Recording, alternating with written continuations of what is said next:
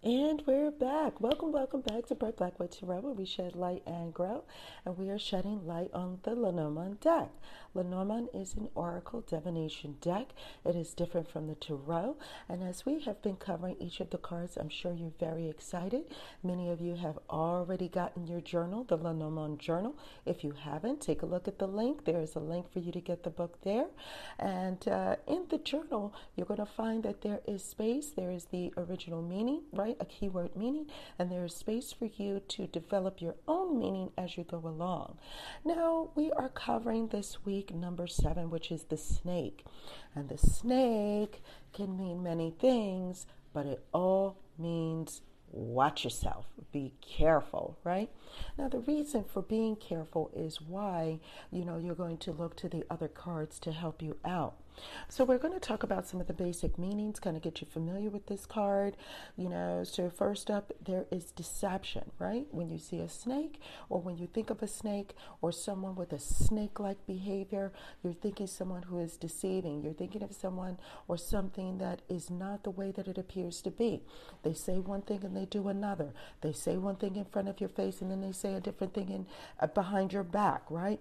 But one of the one of the meanings that you may not be aware of that is associated with the snake is wisdom right? So why would some someone who is considered to be a forked tongue person also be considered to be wise right?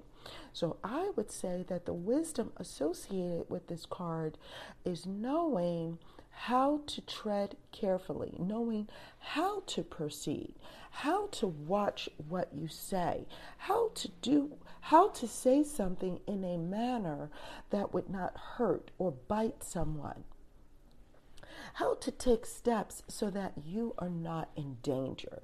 So, the wisdom associated with this card would be the wisdom that you would have in protecting yourself, the wisdom and the caution that you would take around uh, those surrounding a situation, right?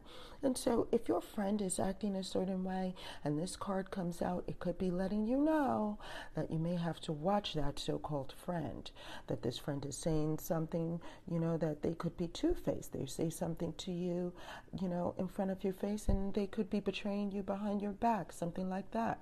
But I often get this card in a reading when there is a need to take things slow, to move at a snake's pace. And so there is wisdom in how we proceed right? A snake is always got getting a bad rap, right? But is the snake really to blame for their situation, right? Is the fact that the snake is what it is, is it their fault that they have a forked tongue? Is it their fault that they have to constantly, you know, be belly down in the dirt, getting to where they have to go, slowly taking their time, moving and inching along? Other people don't like their process, but it doesn't mean that their process is wrong right? So there are things to be considered, right? There's some outside the box thinking and kind of seeing things from a different perspective that may be more beneficial to you when you're taking a look at these cards, right? And so, again, the, the basic uh, thought is that there is deception.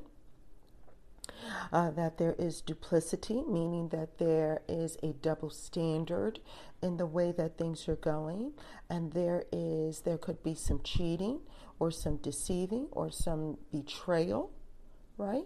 It could also indicate that there that you are that someone is saying something that hurts, right? Remember the snake and the you know the bite, the venom that comes from what from their mouth, right?